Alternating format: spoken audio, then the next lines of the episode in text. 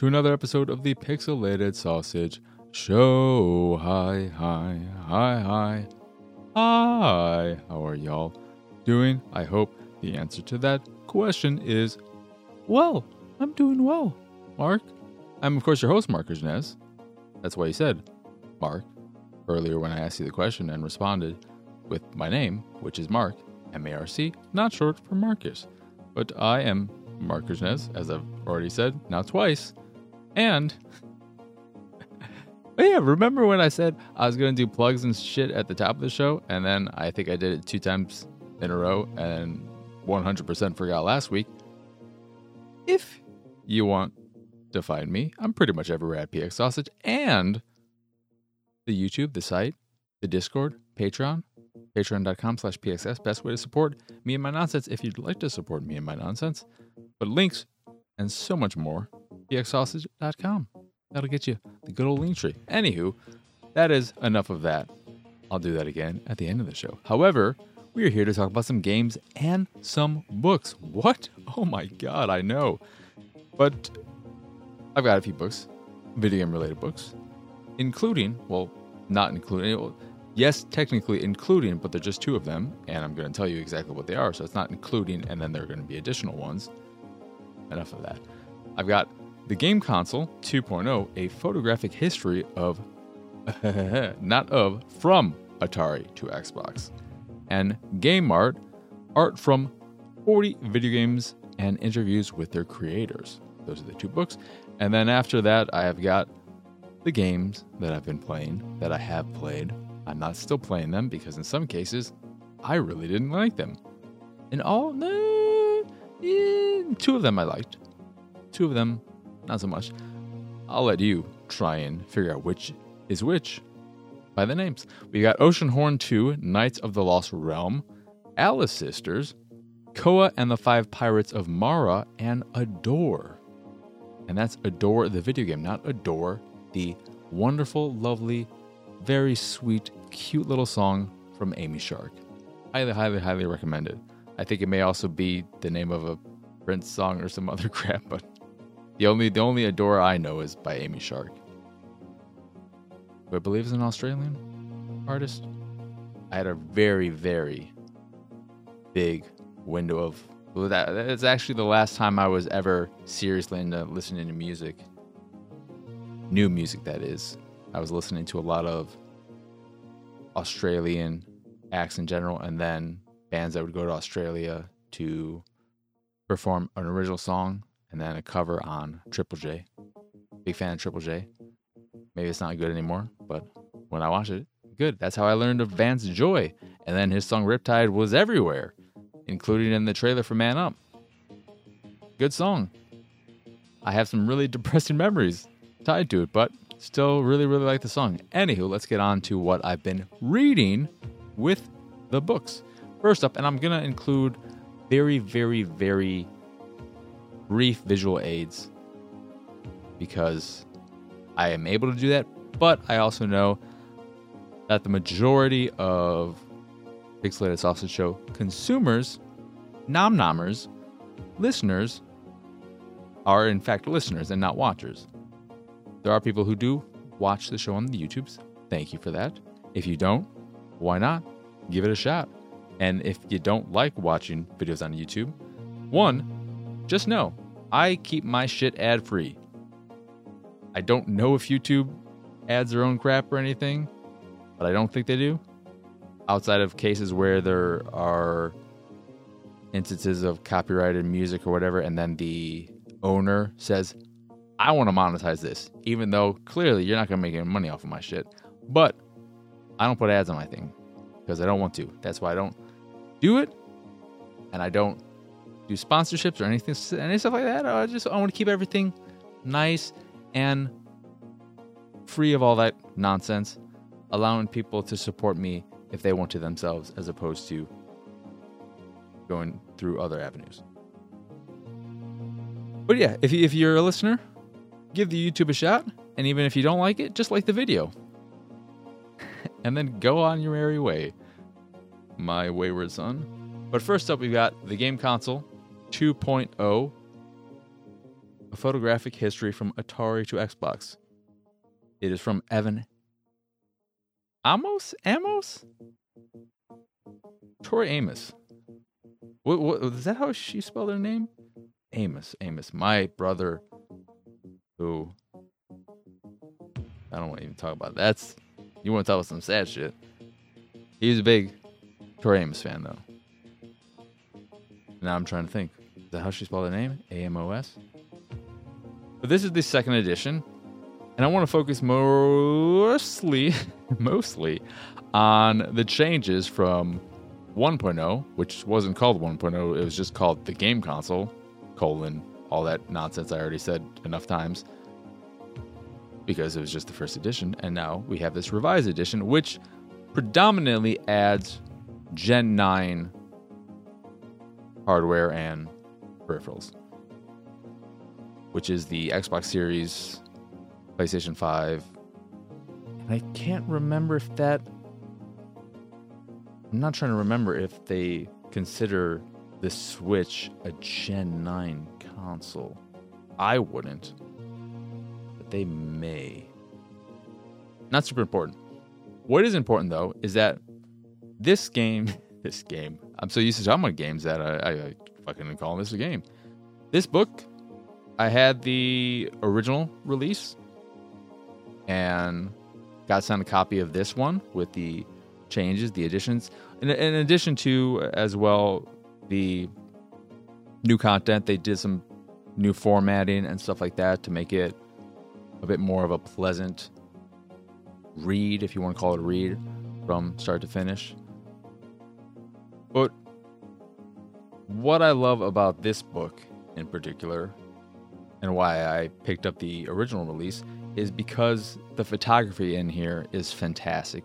Incredibly well composed shots, very high quality, clean photographs of hardware and peripherals, and the best of it being when they do full teardowns of a console or a peripheral. And by that I mean you've seen pixel art renditions of consoles to this effect.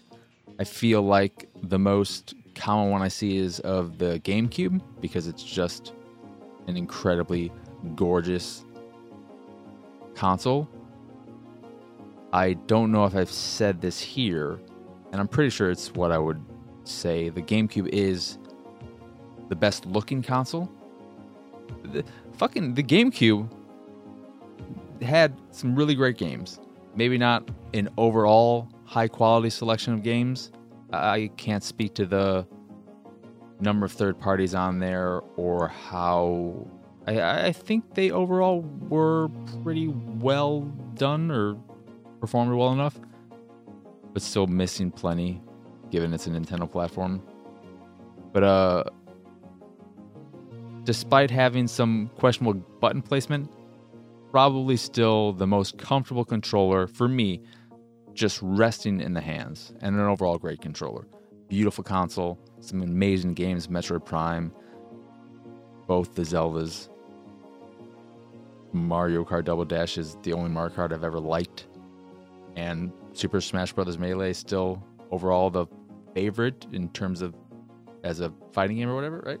But what I'm getting at is that the the full teardowns of consoles are where they have them layered, top to bottom, and they're just every little component of them is shown, and you can see them, and it's very very cool. So here is the Atari Lynx and I'll move the mic out of the way so you can see it better.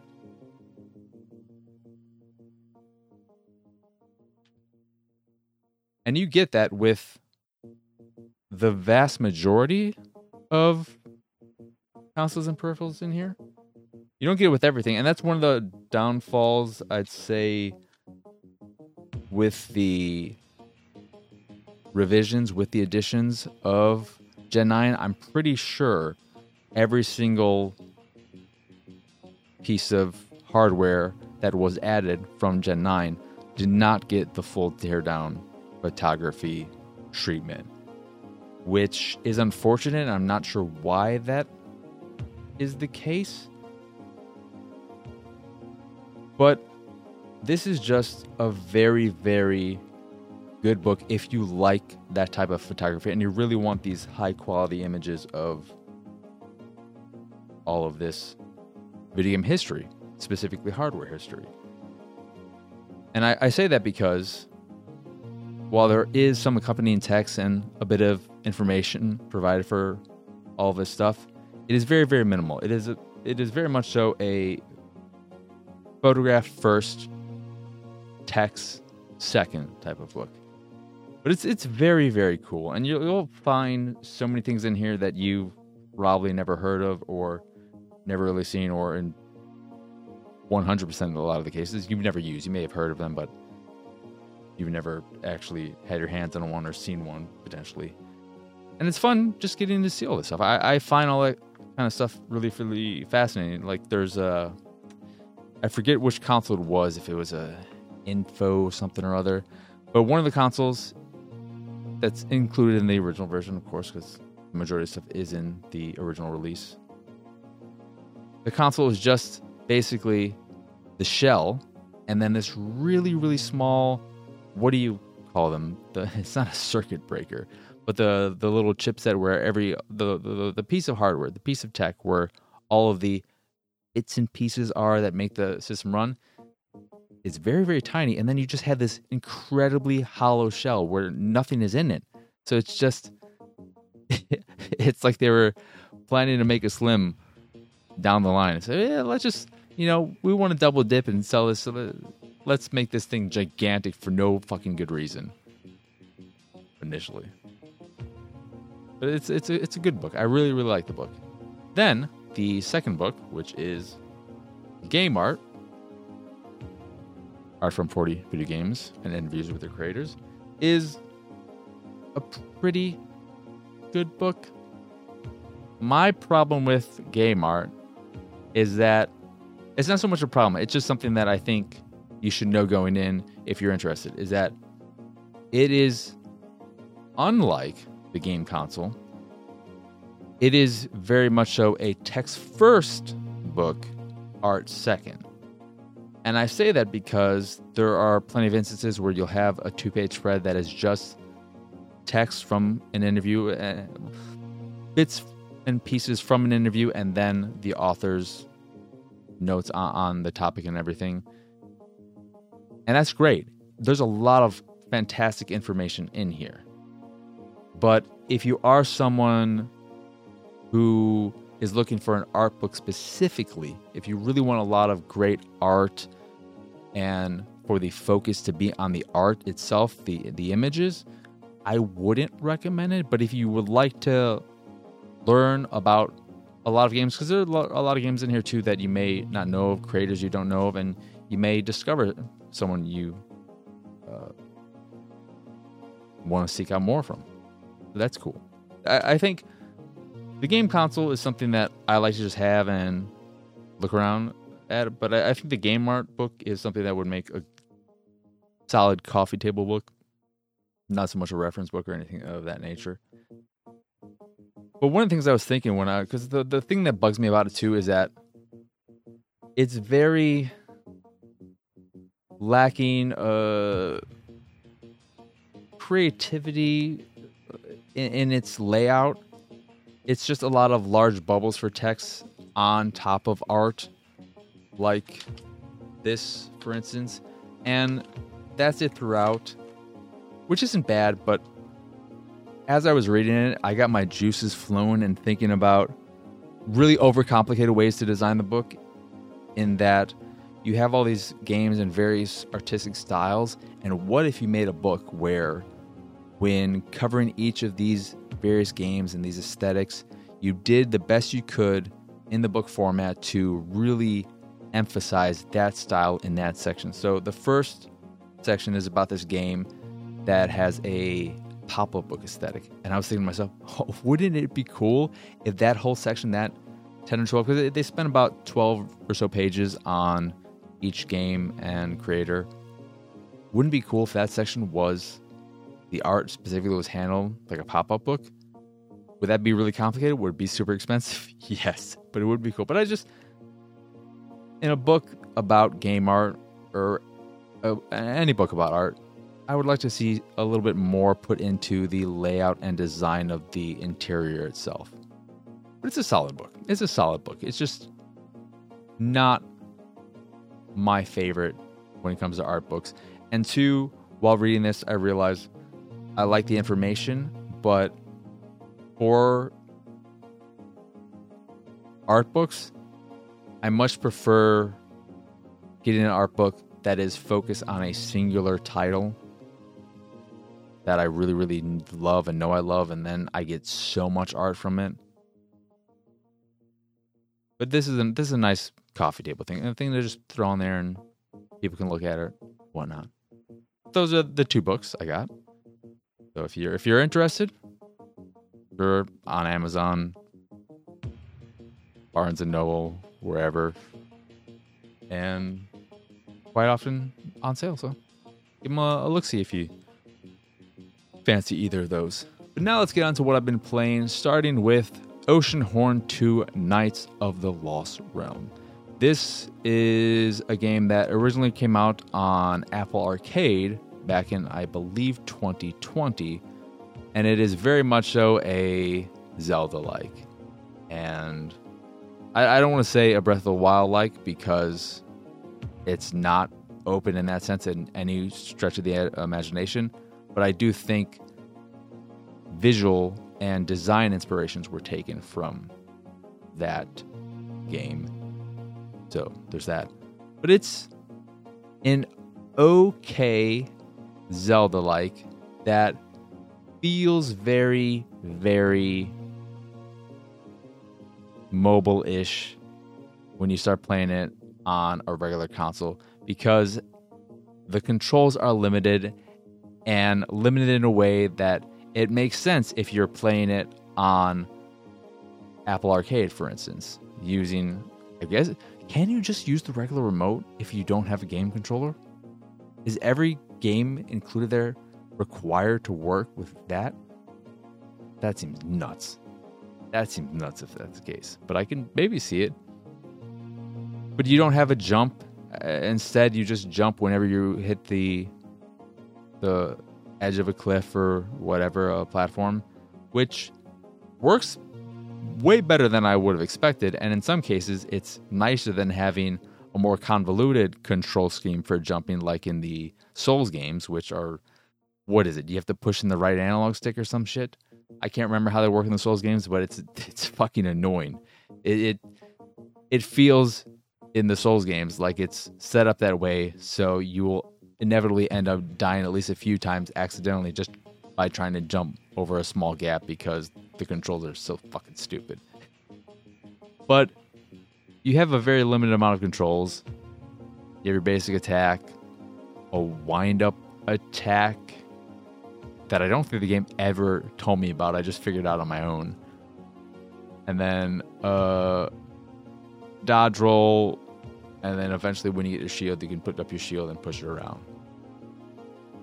But the game itself was fine. The the real thing about it is that one, I'll say it looks pretty nice. It's it's not gonna win any awards for super duper fidelity or anything of that nature, but it has a really really colorful palette and it's got a nice clean aesthetic. So it's it's very crisp and clean and colorful, and it looks nice. It's a pleasant game to look at, and it runs well. It feels relatively good to play. But the world that you're exploring isn't that interesting. The enemies you're fighting don't put up much of a fight, they're not hard to deal with. I got stuck on a puzzle that annoyed the, me a little bit because there's weird finicky stuff with the UI and the button prompts and natures because there there is no in game settings that allow you to see the control scheme. They just have it on screen all the time what the buttons do, which is a little annoying to have that always there. But the game at one point tell, uh, tells you it, it tells you that you can pick up certain objects and throw them. However, it never explains that you have to aim to throw them because you also have a little gun, I think it is, and you get ammunition from destroying objects in the environment. But you can also pick up certain objects and throw them, but you have to be aiming to throw them. If you hit the throw button when you're not aiming, you'll just place it, even though on screen it's still saying press this button to throw. It, it doesn't say press this button to aim and then throw, it just says press to throw. So for the longest time, I was confused as to how I could or you know, if I could throw shit at all. And that led to me not being able to solve this puzzle where I had to throw a pot at the switch to activate it, even though I shot it with my gun to try and activate it because I figured, okay, it's in a distance I can't reach. Maybe if I shoot it, that'll work. Didn't work. In that section, I also got introduced to the companion system, which uh, ha- has you getting someone who can fight for you, stand on platforms or, or buttons for you so that you can reach new areas, etc. And I thought, okay, well, clearly this dude is going to be able to get up there somehow, or they're going to be able to do something that'll activate it. That didn't work. So I was very, very confused for a while until I looked it up. And when I looked it up and, and saw the video, the person who was playing had to experiment to figure it out at first, too. But then I saw that, oh, if you aim, you can throw. Good to know. And there are a handful of instances that I've experienced so far in the game where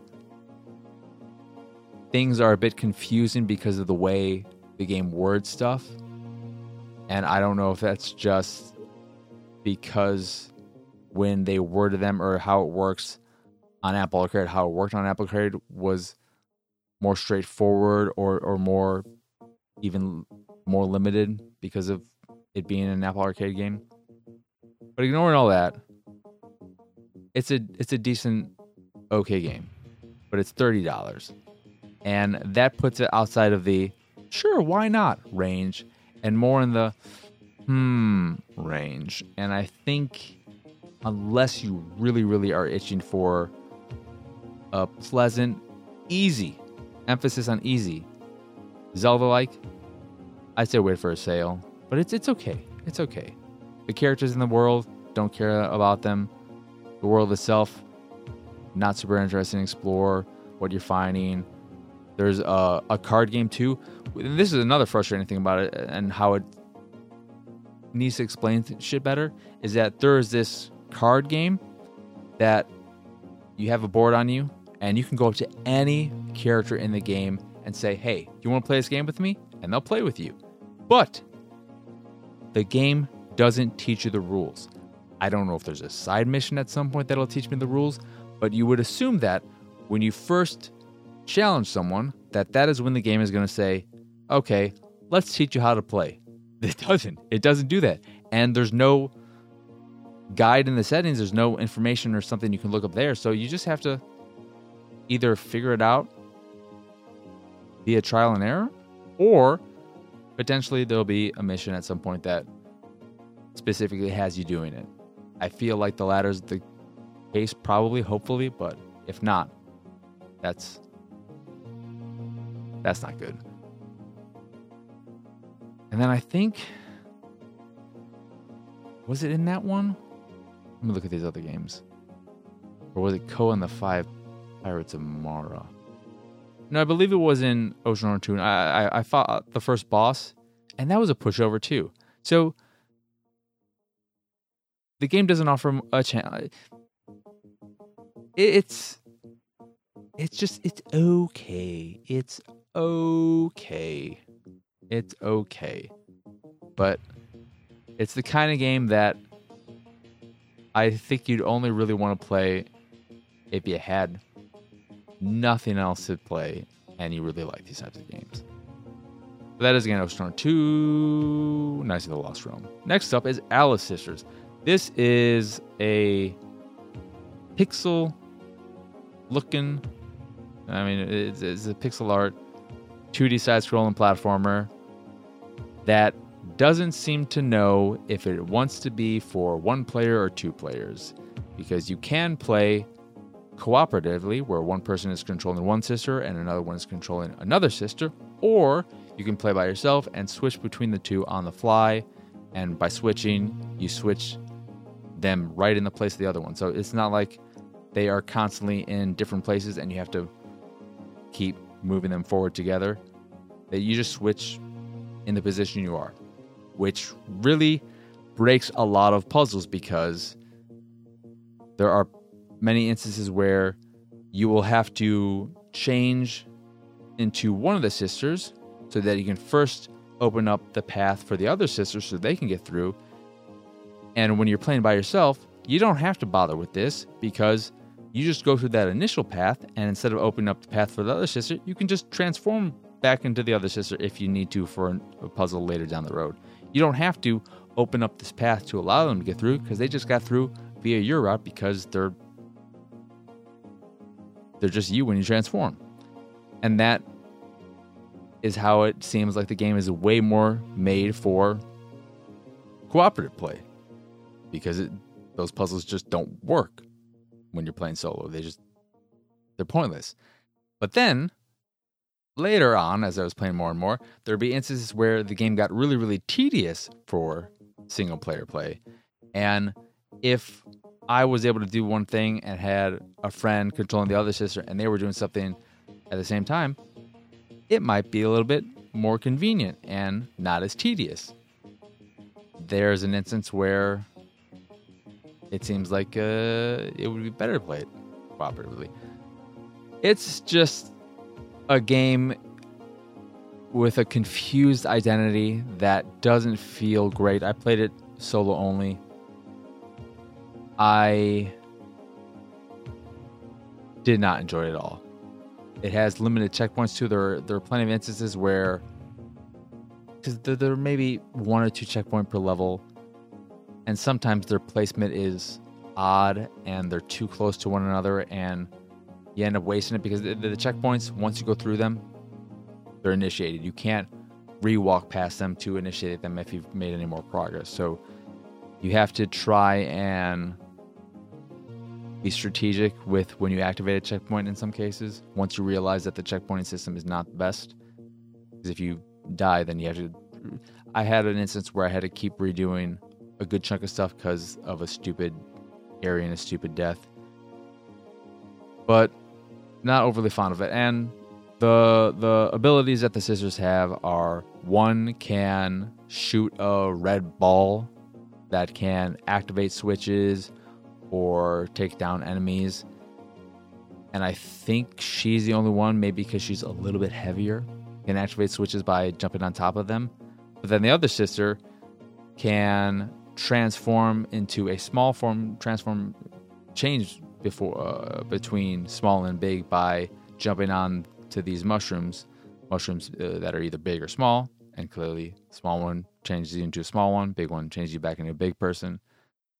But like I said, when you're playing solo, you can just because you really only have to transform into small versions to solve puzzles. That's the main thing. And then you would have to change big to jump higher again to do certain things if you're playing two player. But in solo, just keep them small and then turn back into them when you need to get somewhere small. You don't need to bother with the mushrooms anymore after that initial one in each level. That's how one of the ways in which it's broken. But that's that's all there is to it. And it's just it's, it's not super fun. And the last thing I want to note is that the game, like a lot of 2D platformers, the enemies that there that are in there, which are not they're just fucking animals, minding their own business, and I don't like having to take them down every now and again. And some of them aren't. There's one that's just a happy, like a smiley face and then you shoot it. It doesn't cry, but I, I feel its tears inside of me. One of the things that's frustrating about the game that I came across when I got to the second area is that throughout the whole first area, you were taught and it was constantly reinforced that to kill an enemy, to kill uh, a creature, an animal. You could shoot them, or you can jump on top of them, all Mario like. But then you get to the second area, and there's this ladybug looking thing, a giant ladybug. You jump on top of that, you're dead. You can shoot it and kill it, yes. But if you jump on top of that one, for some reason, you're the one who dies. The fact that the game immediately took what it's taught you up until that point and constantly reinforced and then threw out the window with that it, it made it so that I'd be worried about any new enemy I came across because maybe I die. And, depending on where I was in the level when I first came across that enemy, where the last checkpoint was, I just found that really, really frustrating. But that's Alice Sisters. Do not recommend, whether you're solo or able to play co op. Next up is Koa and the Five Pirates of Mara. I really, really like this game with a caveat, with an exception to a certain issue or whatever. Let me talk about the good first. Very, very cute, colorful, adorable aesthetic. Love, love the look of it. Your character, Koa, is incredibly adorable. She's just the sweetest little thing. And mechanically, it feels really, really good. It's all level based. A three, it's a 3D platformer, and with each level, you have a handful of objectives. Time, so you have par times, gold, silver, bronze medal essentially, and then three collectibles to find per level that you can then eventually use to purchase cosmetics and stuff for your character. In addition to shells that are scattered across each level, which you use to purchase stuff as well. That's your, your main currency. And then mechanically, you've got a, a jump, no double jump, but the jump feels pretty good. A run, which is also your roll, and th- this is where the mechanics get a little bit annoying. So the way you roll is by hitting the run button immediately as you touch ground. So right, uh, you jump, and then right as you're about to land, or right when your toes essentially would have hit ground, you hit that run button, and you'll do a roll. And then at the end of a roll, before you finish, hit the jump button again. You'll do a long jump.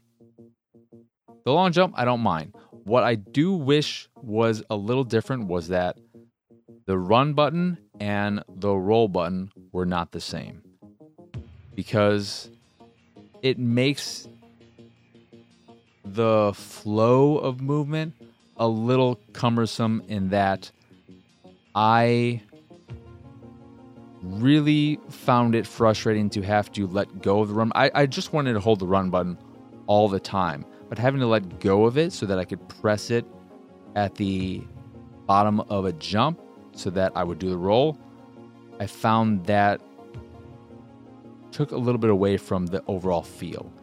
It wasn't horrible, but something that I wish I could change, especially since you have various buttons that aren't seemingly used for anything.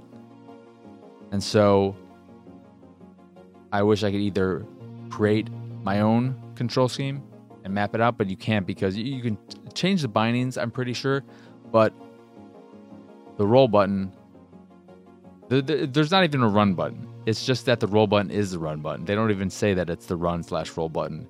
And they never, I don't even know if they ever told you that you can run in the game. I just figured out because I'm like, you kind of move a little slow by default. Your your default movement though is adorable because it's it's not just a walk, it's skipping. You just get to see this adorable little Koa skipping, and it's great. But outside of that one little caveat for me that I find ever so slightly cumbersome, I thought it felt really, really good to control her and then therefore jump around in these areas. And I eventually got to the point where I could see myself going back to levels later to collect goods, but I really, really enjoyed doing my first run like a speedrunner and trying to get through it as fast as possible because going through these levels as fast as you can is really, really satisfying. And the levels themselves are probably, if you go that route and aren't trying to find the collectibles and just exploring their small areas, are probably beatable in one to three minutes on average. But it's it's super satisfying. It feels really, really good. And the way the game is structured is that these pirates have come or whatever, and they stole a bunch of shit from your main island, and you have to get map pieces to unveil more of the map and this this sea filled with these various islands and then you travel from island to island on your little boat in a very zoomed out bare bones boat controlling system where you can collect some seashells there. You can run into whales to get their seashells which is weird and so on and so forth and visit other small islands for very very quick simple challenges that could be a 20 second level or stuff of that nature. But then when you get to these main islands you're doing levels in a typically, I think, three level structure where you start one and then you move on to the next one, then the next one, and then you hit a boss type area to complete that area, to, to complete that island, and then get a map piece so that you can unveil more of the map and unlock more of the, the world. And I like all that. It's it's fine. It's a, it's a decent enough structure. So I love the way that feels. I love speeding running through these levels. Great flow. Looks great. Super cute and adorable. What's the problem? The problem is the game is way too fucking talky. There's too much story, and they constantly are berating you with this shit.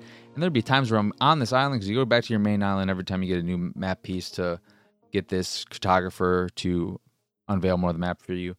And then you you'll just be going and doing that, and then another character will be like, "Hey, hey, will you come here? I, I want I want to tell you something." And then they'll tell you some bullshit, and then they eventually open up the store.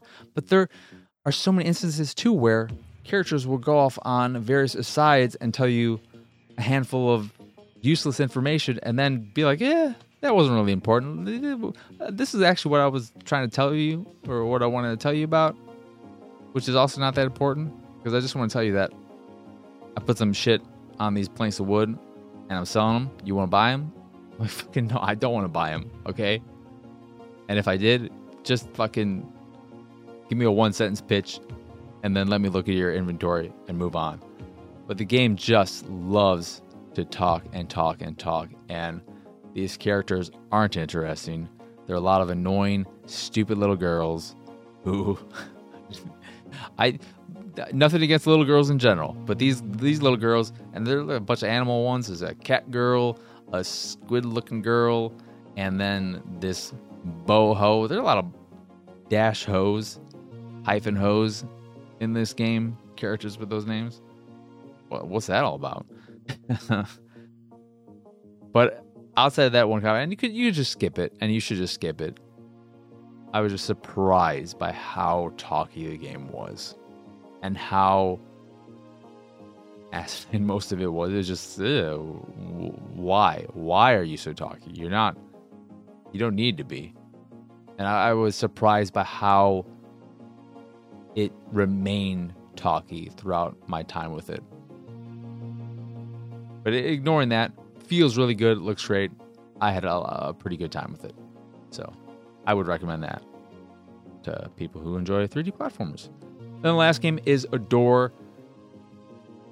Woo! This is a game I I played it, and it's a case where I don't know what the fuck I was playing. The base mechanic of the game is you're able to capture these creatures, not Pokemon like.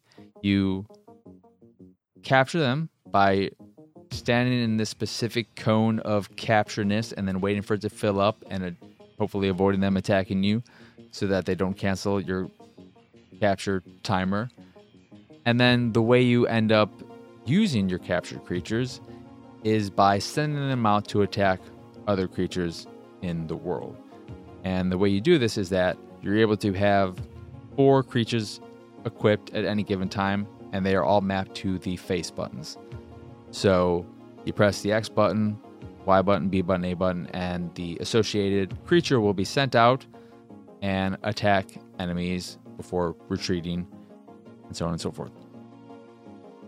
You can hold the face buttons to place them specifically in a location if you want to make them attack a certain creature.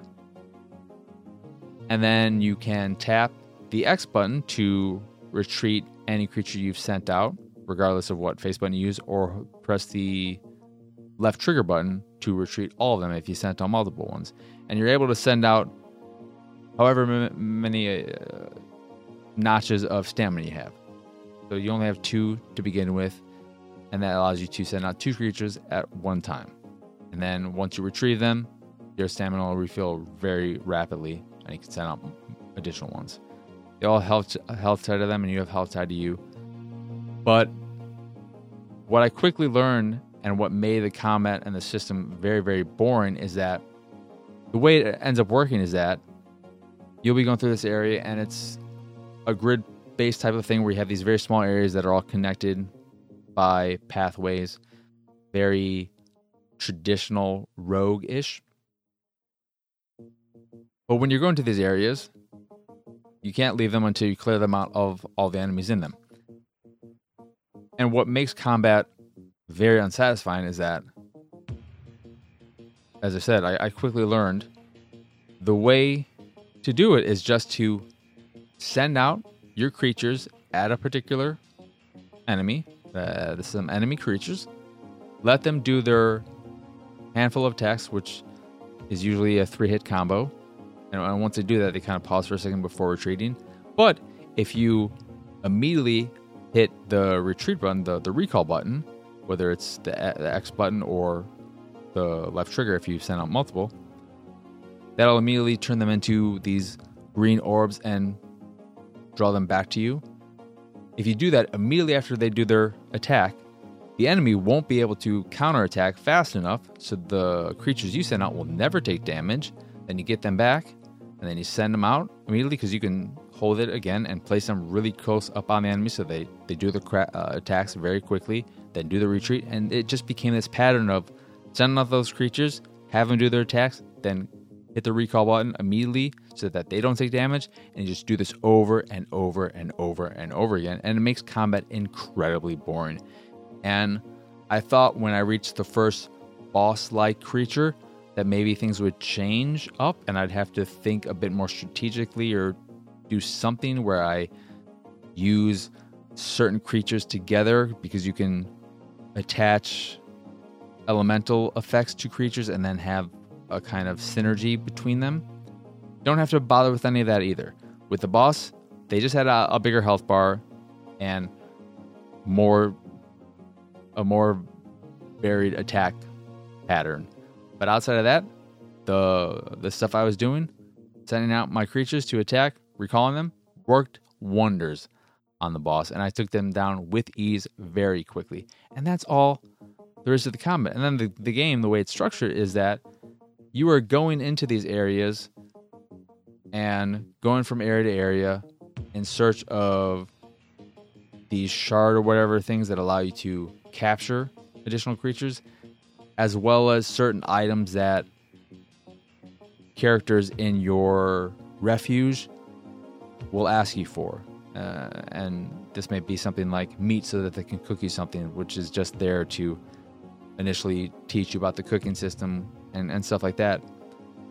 But the way all that works is a little confused because it, it doesn't tell you exactly how to set that up, but the way you do it is that you will go to the map screen and then you will hit the search button and then say, I'm going to find this particular item. And then you have to make sure you scroll to the the search button that you selected with the item you're looking for and make sure that's the the one you have when you set off on your little adventure. And once you complete an area, you'll get a portal that takes you back to your refuge, and then you just rinse and repeat. And what also became evident is that this game is going to be incredibly grindy and repetitive, and you going on these little expeditions, these very, very short expeditions, where you have to go through this same thing over and over and over again so that you'll eventually find this resource or that resource or this item or that item. And you'll just be doing this over and over and over and over and over again. And it just wasn't fun. It's unfortunate because I think conceptually there's some cool things here, but it feels very much so like a first draft that needs a lot of fleshing out. A lot of the game just feels very, very superficial, very surface level, where they thought of these systems but didn't flesh them out much or didn't think of how to implement them well.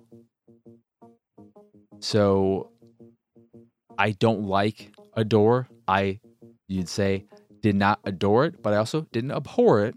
So I can at least say that. That said, I would love to see an Adore 2 because I don't think they can, or I, I, I wouldn't expect them to update Adore in a way that expands upon what's there. But if they took this foundation and fleshed it out, add a lot more depth, and thought things out more, I think there could be something cool here. But it is it's not in Adore, sadly. But that is it for what I've been playing. Once again, I am Marcus Ness. Y'all can find me pretty much everywhere at PX Sausage. The site, the YouTube, the Discord, Patreon, and so much more can be found over at pxsausage.com. Speaking of the Patreon, that is patreon.com slash pxs. That is the best way to support me and my nonsense if you would like to support me and my nonsense. So please do that if you can. If you can't, that's also a-okay. Like I said, if you're an audio listener, which is the vast majority of you, check out the YouTube. Maybe you'll enjoy the YouTube for whatever reason. And even if you don't, just like it. Hit the like button. Hit the subscribe button too. You don't have to fucking pay attention. Just hit all hit all the buttons except for the one the thumbs down one. Don't hit that one. Don't hit that one. Just hit the thumbs up one, hit the subscribe one, and then hit that bell, and then we're good. Fucking thumbs down, avoid it. Avoid it. It's it's not even there. What what thumbs down button, right? Who, who sees the thumbs down button? I don't see a thumb, thumbs down button. But enough of that. As always, I appreciate each and every one of you. I that's the, that's the way I end streams, so I'm already confused. Anyway, I hope you enjoyed this here episode, and I hope you have. Is this? I need to remember how I end this damn show. But that is it. That is all. As always, I appreciate. No, I don't appreciate. I mean, I do appreciate you, but that's not what I say. That is it. That is all. As always, thank you for watching or listening. I hope you enjoyed this here episode, and I hope you have both a wonderful rest of your day, a lovely rest of your week, and a fantastic weekend. And if he's still listening and made it this far, just want to give a shout out to the brand new Dr. Sunny. Congratulations. It's an incredible achievement. You should be incredibly, incredibly proud of yourself. You are the weirdest human being I've ever had the privilege of knowing. How you're a doctor, in addition to your other stuff, which we don't need to talk about here on the podcast. It'll it'll never not blow my mind, but I think all of your your science stuff is incredible, especially as someone who has experience with Alzheimer's, and I know you've. I don't know if that. So we haven't talked about that in a while. What you're working on and this that. So I don't, I don't know if that was the, the main focus, or if that was just one of the things you've done or, or worked on, or, or, or whatever. But as someone who's experienced a lot of has a, has a fair amount of experience of that in their their personal life. Anyone working on trying to better that and hopefully at some point find a, a cure and, and, and stuff. You're awesome. So, congratulations, Dr. Sunny. Anyway, that is it. That is all. Again, appreciate everyone. Thank you for watching, listening. Hope you enjoy the show have a wonderful rest of your everything. So that is going to do it. As, eh, as always, no, you know, I say the adios, arrivederci, bye.